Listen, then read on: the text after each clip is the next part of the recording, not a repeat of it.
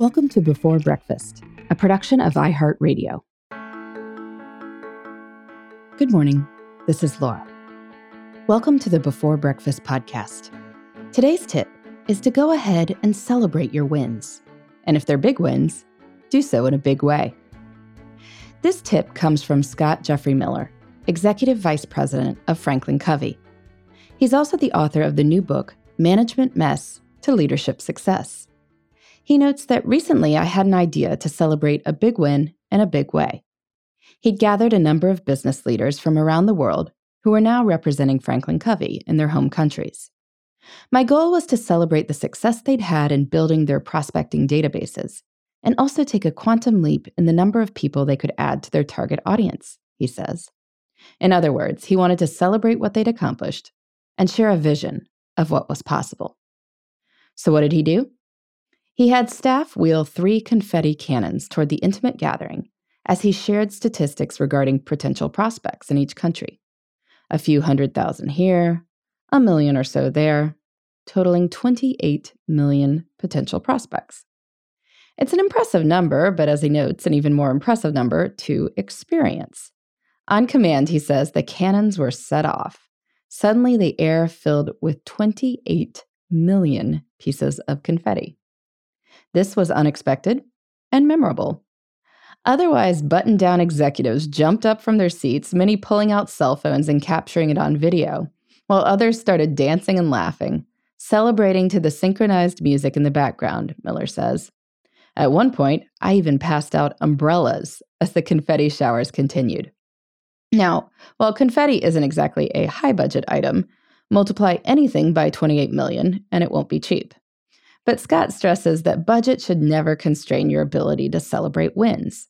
People might be happy to get some free food or gifts out of a celebratory event, but I promise if you invest time in recognizing them, you can make a bigger, more lasting impression. If you recognize people individually, showing that you've memorized their names and accomplishments, you can make people glow for simply the cost of your time. But the point is to do something. And it's even better if it's something that wows. Now, to be sure, no one wants to celebrate fake wins. People are happiest when they earn their confetti. But Scott stresses that leaders must also fight the compulsion to wait for just the right special occasion to celebrate. This can lead to missed opportunities. And Scott recalls a great Erma Bombeck anecdote about saving stuff for some imagined perfect moment. In retrospect, Bombeck once said, I would have burned the pink candle that was sculpted like a rose before it melted while being stored. So here's Scott's advice burn that rose scented candle. Don't hold back celebrating wins for just very special days. Find legitimate reasons to celebrate and then be generous. If you have a discretionary budget, spend it. That's what it's there for your discretion. You can do this in your personal life too. I mean, why not open the good bottle of wine on a Tuesday night. Really, so much in life is worth celebrating. Though, if you are raining down 28 million pieces of confetti, you should probably offer to help clean up and leave a really good tip. In the meantime, this is Laura. Thanks for listening, and here's to making the most of our time.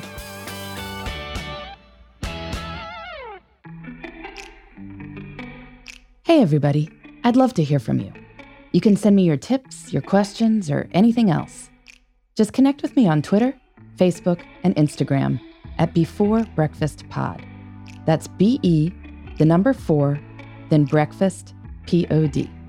You can also shoot me an email at Before Breakfast Podcast at iHeartMedia.com. That Before Breakfast is spelled out with all the letters.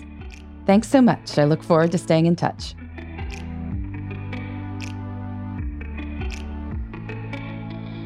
Before Breakfast is a production of iHeartRadio. For more podcasts from iHeartRadio, visit the iHeartRadio app, Apple Podcasts, or wherever you listen to your favorite shows.